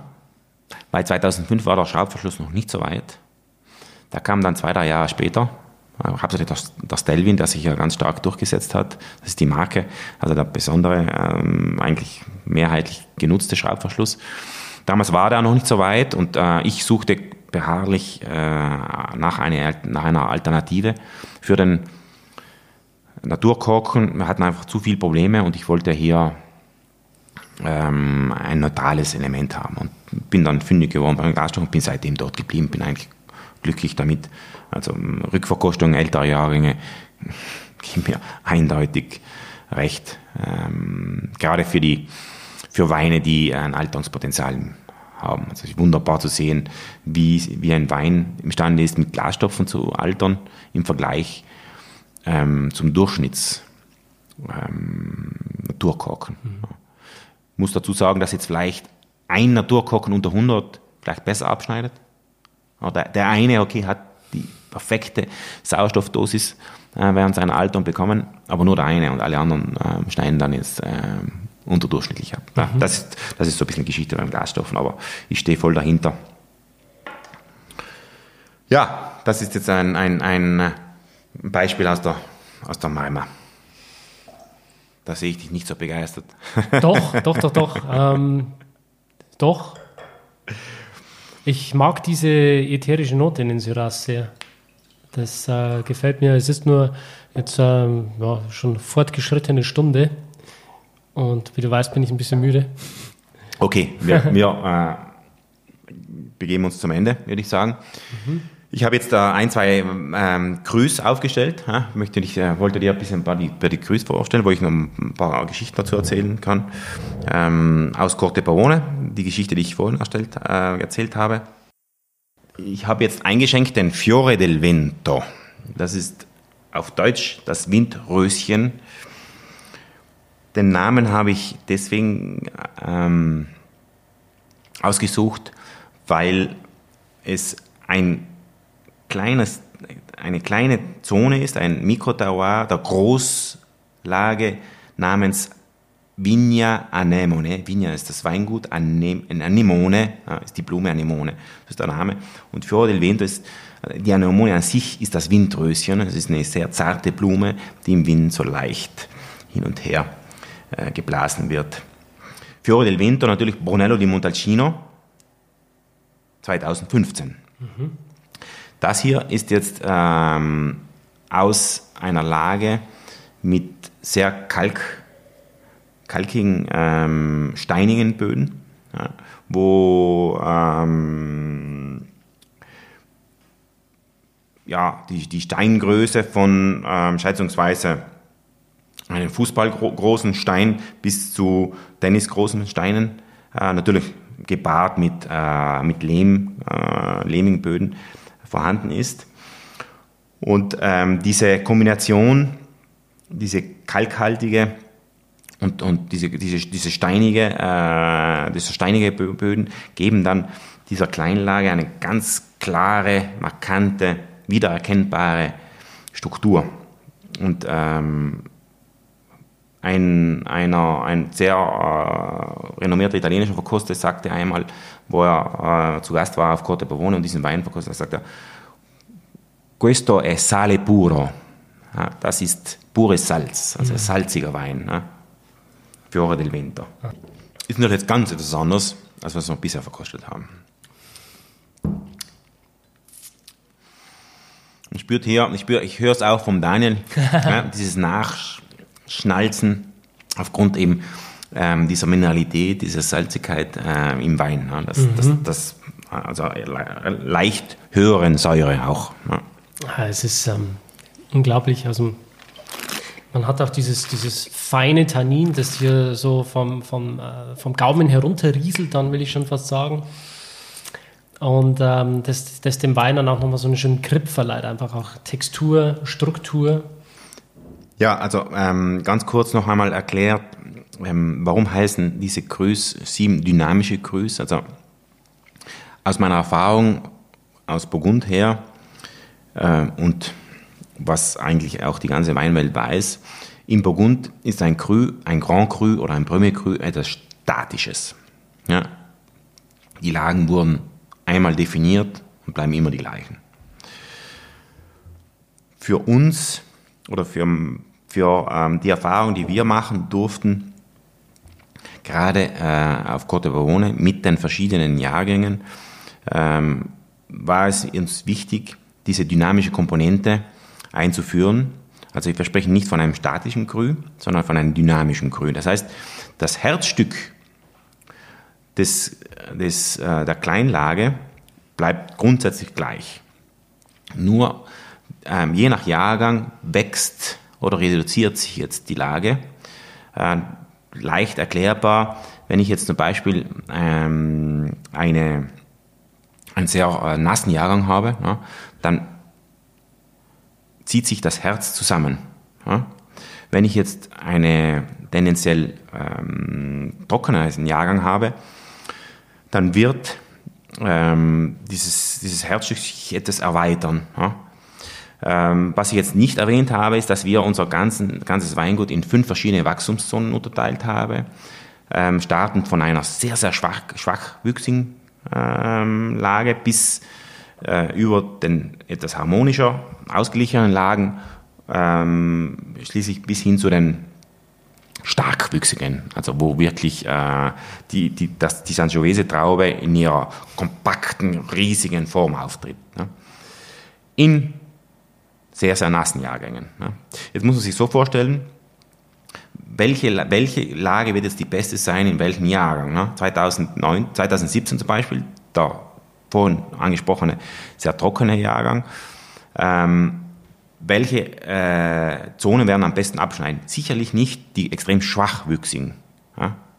Je schwachwüchsiger, desto extremer der Trockenstress in diesem sehr regenarmen Jahrgang. Mhm. Ja? Deswegen wird sich hier die Qualität eher ähm, zu den wüchsigeren, nicht zu den starkwüchsigeren, aber zu den wüchsigeren Anlagen hin entwickeln. Das heißt, jetzt muss man sich so vorstellen, dass ein Herz, das ähm, schlägt und dadurch die, die, die Zone dieser Grü, äh, dieses Grüß ähm, stärker oder, oder schwächer wird. Ne? Ja, ähm, ich gehe jetzt nicht ins Detail ein, weil wir haben das Ganze bis bis zum Exzess. Also alle, anderen, alle äh, Arbeiten im Weinberg werden mittlerweile na, nach der Idee dieser verschiedenen Zonen gemacht. Also sprich von einem, von einem Rebschnitt ähm, bis äh, zu, zu den Gründüngungen, die wir machen. Ähm, auch die äh, Laubarbeiten machen wir äh, unterschiedlich je nach Wachstumszone. Und natürlich auch die Ernte. Ne? Und die Ernte ist dann das, äh, wie gesagt, das, das, der Höhepunkt, wo wir dem ganzen Projekt eben die verschiedenen Qualitäten herausschaffen. Und das ist jetzt eben ein, eine besondere Lage, ähm, 2015 Fiore del Vento. Es ist eine unglaublich geile Nase. Also es ist so fein, so finessenreich, so elegant und gleichzeitig so komplex, was man, was man hier alles in der Nase hat. Das ist so ein Wein, da könnte ich einfach nur stundenlang reinriechen und überlegen, welche Aromen ich jetzt dann äh, letzten Endes in der Nase habe. Also die anderen Lagen heißen jetzt Fior di Meliloto. Meliloto ist Stein, das Steinklee. Fiore ist die Blume. Dann haben wir die größte Lage Poggio Molino al Vento, das ist ähm, die Windmühle. Dann haben wir Anemone al Sole, das ist die heißeste Lage, die wir haben. Ähm, die Anemone zur Sonne hingewandt. Ja. Dort haben wir sogar, weil die, weil die Lage so heiß ist, haben wir sogar Schattennetze aufgebaut.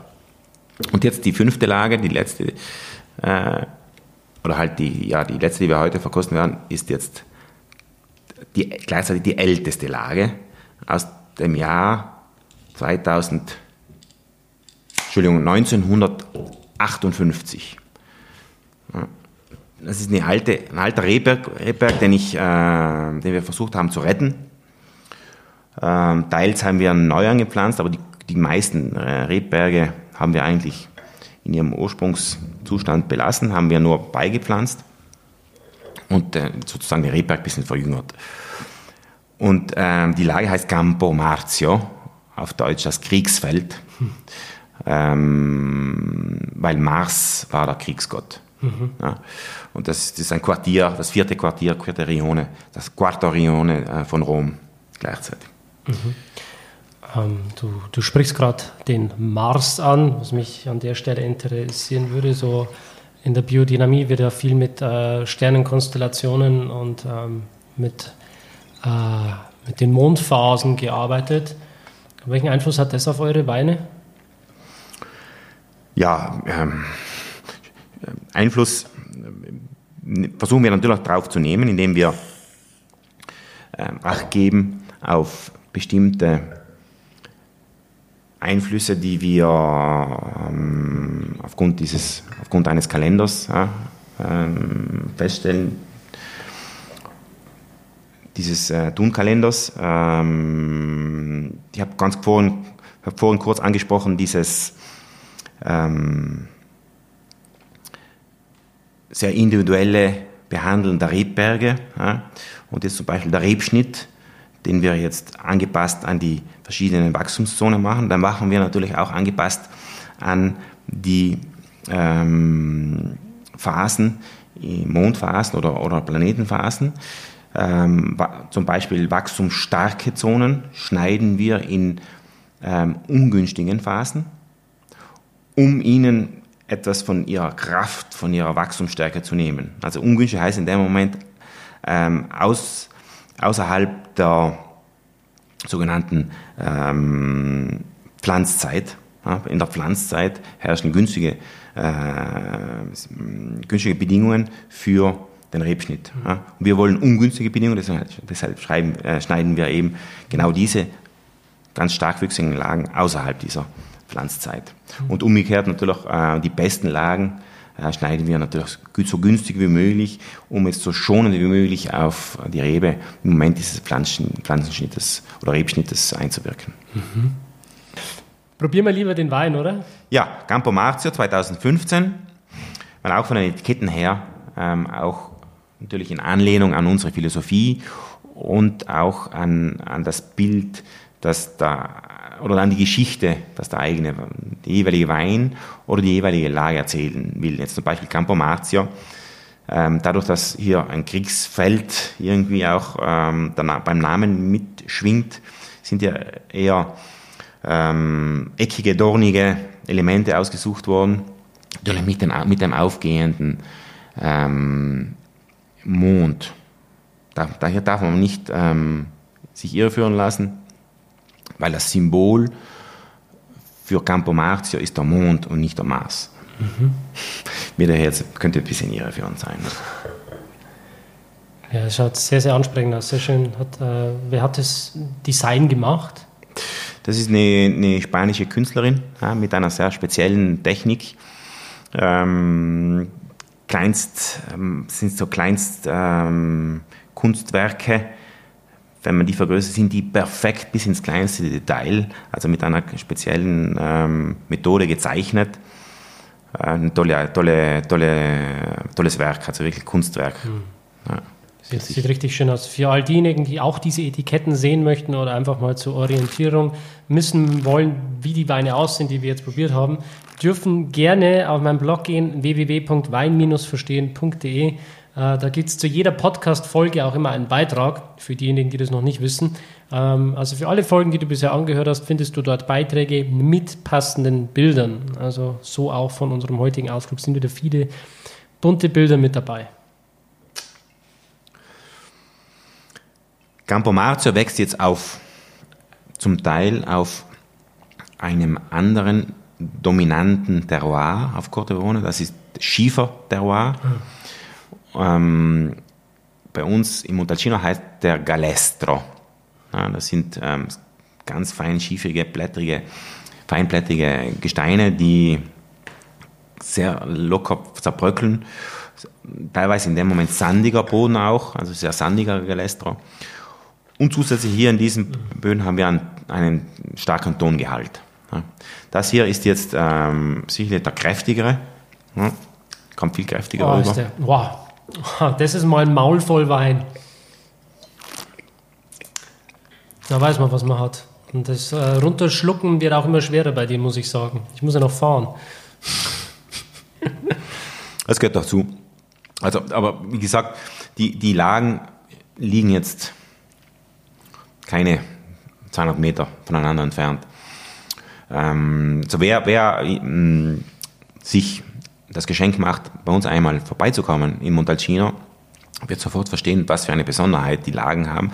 Die, die Cortobone liegt, wie schon kurz eingangs erwähnt, auf dieser Anhöhe.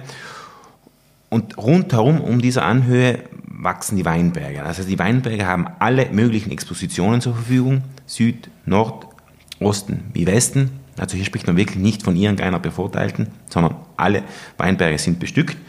Gleichzeitig eben haben wir hier den Einfluss von, von grundsätzlich zwei grundverschiedenen Terroirs, eben diesen Galester-Schieferhaltigen und diesen kalkhaltigen, ähm, steinhaltigen Böden, steinigen Böden.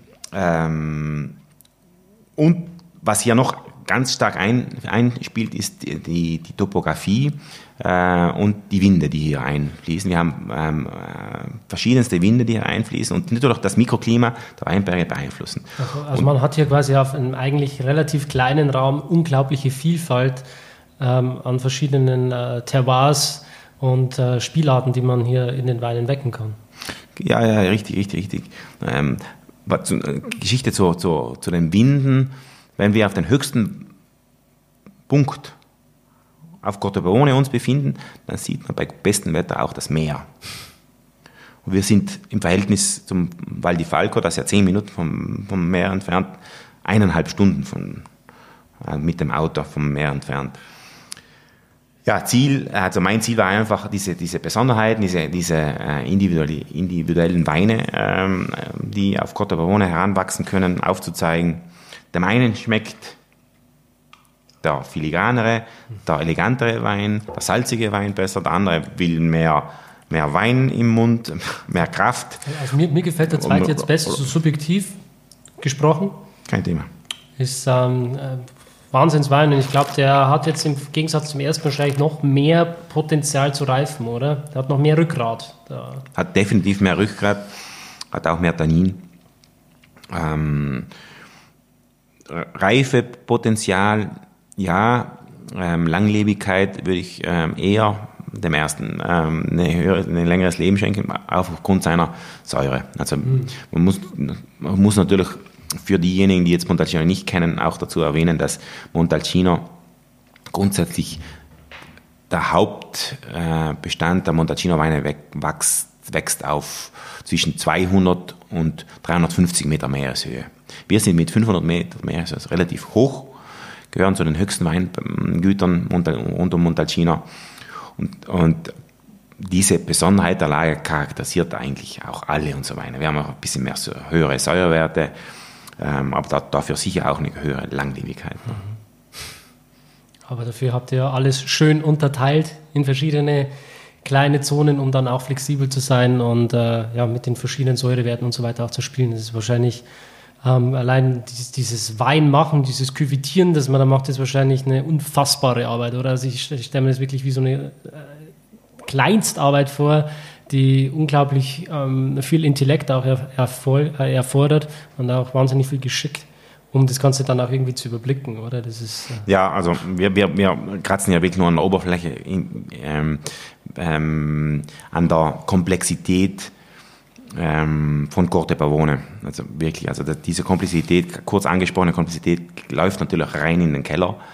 Äh, schon nur bei der Ernte, wo man eben diese Kleinstlagen getrennt ernten muss, äh, getrennt verarbeiten muss, in kürzester Zeit. Das ganze Team muss äh, perfekt abgestimmt sein, jeder muss wissen genau, was er macht. Ähm, auch wenn der Regen hinter der, der nächsten Wolke sich versteckt. Ähm, wir hatten ähm, vorgestern unseren letzten Erntetag. 2020, Ernte 2020 ist erfolgreich abgeschlossen. Und ähm, das heuer war eine Ausnahme. Das war jetzt wirklich ein, äh, ein Timing par excellence. Ähm, der letzte Erntetag fiel jetzt auf einen wunderbar schönen ähm, Herbsttag mit äh, wunderbar reifer äh, Traubengut, die ähm, eine extreme Reife erreicht haben. Trotz der Niederschläge, die wir erreicht haben, ähm, waren war das eine, eine perfekte, perfekter Abschluss mhm. mit einem Team, äh, wo, wo alles perfekt ablief. Ja. Aber, aber, um solche Weine zu machen, brauchst du ja auch viel Platz normalerweise, auch um im Keller flexibel zu sein. Ähm, äh, habt wahrscheinlich noch viele Umbaumaßnahmen dann machen müssen, oder? In dem neuen Haus damals, wo rund vier Hektar Rebflächen nur rumstanden?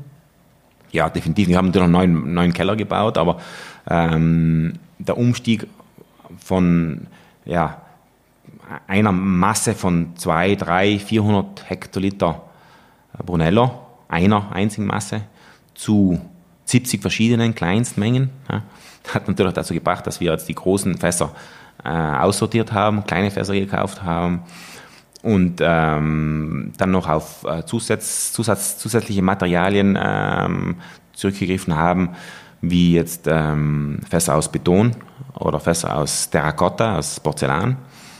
Ähm, eben in der Größe, in der jeweiligen ähm, angepassten Größe, um solche Kleinstmengen dann auch getrennt nicht nur vinifizieren, sondern dann auch ausbauen zu können. Ja. Also weil ich, ich stehe äh, hinter, dahinter, dass jetzt, wenn ich jetzt sage, das ist, eine, das ist ein Tropfen aus Campo Marzio, dann ist da 100% Campo Marzio drinnen und, äh, oder für Del Vento oder für die Melelota. Einfach weil ähm, mir das wichtig ist, dass die Lage spricht.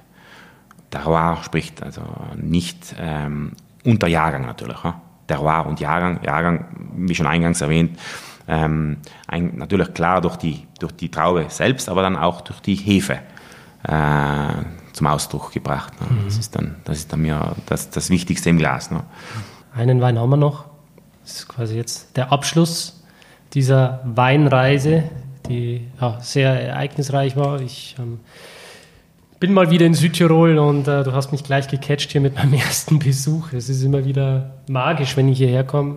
Äh, treffe halt auch immer so coole Leute, mit denen man hier stundenlang über Wein sprechen kann, verschiedene Sachen verkosten kann. Da echt schon äh, tolle Sachen erlebt und dementsprechend freue ich mich jetzt hier auf die letzte Flasche. Also der letzte ist Fior di Melilotto das ist jetzt ganz bewusst der eleganteste unter den Grüß, der grundsätzlich äh, hauptsächlich die Frauen anspricht. Hm. ähm, weil wir können jetzt nicht mit, mit dem Blockbuster aufhören. wir brauchen hier etwas Feineres für den Gaumen zum Abschluss.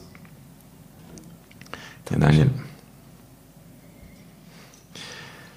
Es ist eine Lage, die jetzt äh, eine reine Nordlage, schaut wirklich nur nach Norden, direkt in äh, Nähe zum, zum Weingut selbst, also zum, zum, ähm, zum Keller selbst. Hat äh, grundsätzlich die, die fruchtigste Ausprägung. Ja, es ist ja. sehr, sehr äh, rotfruchtig in der Nase, also so Johannisbeerrichtung. Ja, das ist eine Charakteristik für diese Lage. Richtig schön straight, also richtig klar, so diese, diese rote Johannisbeere, diese Frucht. Da ist jetzt nichts Dunkles mit dabei, was ich in der Nase habe, sondern es ist wirklich knackig rot. Ist auch im Gaumen jetzt, ähm, der Franzose würde sagen, le plus charmeur, ähm, hat einfach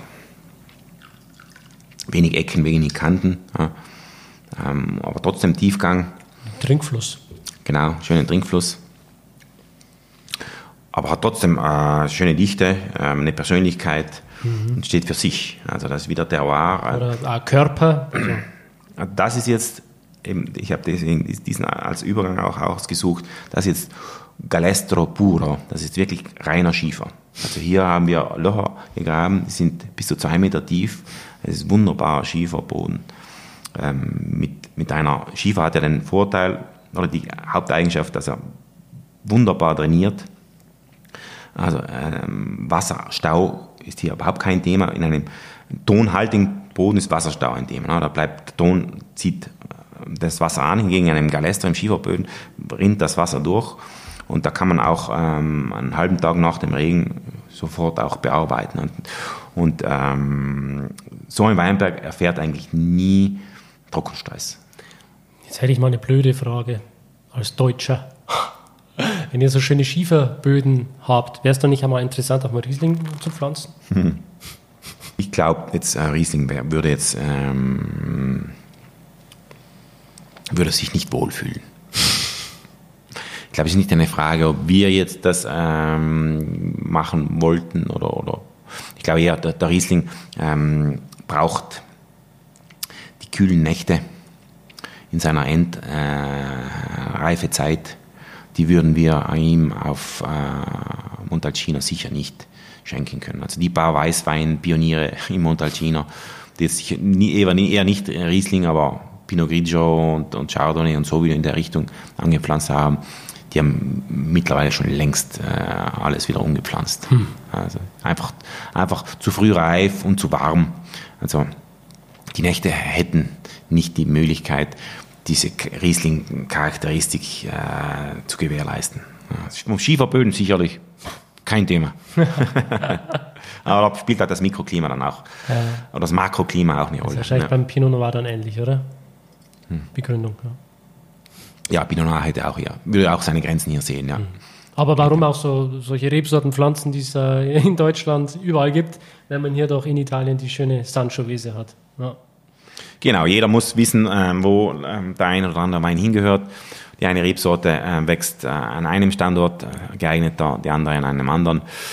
Und ähm, interpretieren kann man immer. Ja, ich habe wunderbare Riesling auch in Norditalien ähm, verkosten dürfen. Es, es gibt ja auch Sangiovese in der Pfalz. Richtig. Oder Zinnfandel. Schöne Grüße an Wolfgang Bender. Gibt's alles. Richtig, richtig, richtig. Das sind die Ausnahmen, bestätigen meines, meines Erachtens die Regeln. Und äh, ja, es soll Platz sein für alle. Ne? Warum? Vielleicht kommst ja du nach Montalcino und pflanzt, äh, pflanzt einen Riesling an. Ne? Oder ich trinke deine Sancho Vieses leer. ja, Hajo, äh, auf dem Zeiger stehen fast zwei Stunden. Also eine schöne lange Folge auf jeden Fall. Mal wieder eine längere. Und ähm, ich glaube, das war es auch auf jeden Fall wert. Ähm, ich habe äh, unglaublich viel mitgenommen heute. Selbst auch wieder viel gelernt von dir und ich bin mir sicher, wir könnten jetzt nochmal zwei Stunden sprechen. Bin ganz bei dir. War für mich auch äh, spannend und auch ähm, lehrreich. Wir haben auch, wir haben auch über andere Themen gesprochen. das ist immer ganz spannend, ja. Genau. Aber ja, wir wollen auch die Zuhörer nicht zu stark hier strapazieren. die ähm, vielleicht jetzt auch einen Blick auf die Webseite von mir nochmal werfen wollen, um sich die Weine und auch vielleicht mal ein Bild von dir zu machen, wie du eigentlich aussiehst. Da ist auch ein schönes Foto von dir drin. Und ähm, die letzten Worte darf ich gerne an dich wieder richten und du darfst, wenn du möchtest, sie auch auf Italienisch sagen. Die übersetzt du dann, oder? Logisch. Beh, allora, um, gentili ascoltatori, sono, sono, contento di aver uh, trasmesso uh, un, una parte dei miei messaggi, una parte della mia filosofia, una parte dei miei pensieri uh, intorno al vino, intorno al mondo del vino e spero che qualcuno abbia potuto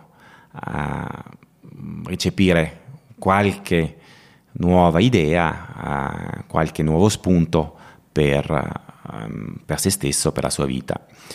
In caso uh, sono sempre a disposizione per approfondire certi, certe tematiche. Ja, auf Deutsch ähm, bin, bin sehr positiv gestimmt und sehr froh, ähm, einige meiner äh, Botschaften in die Welt zu schicken. Ähm, Mundo. Mon Mondo, ja. Ähm, einige meiner Ideen, einige meiner Ansätze äh, und bin, bin äh, froh, wenn ich den einen oder anderen äh, inspirieren durfte. Sollte jemand äh, etwas mehr wissen rund um äh, ein paar angerissene Themen, bin ähm, immer erreichbar ähm, über alle mm, Medien irgendwie. Und danke dir, Daniel, für, äh, ähm, für, deine, für die Möglichkeit, für die Gelegenheit dabei zu sein in diesem spannenden Podcast und Gespräch mit dir. Vielen Dank, Kajo. Und bis zum nächsten Mal, liebe Zuhörer. Tschüss. Ciao.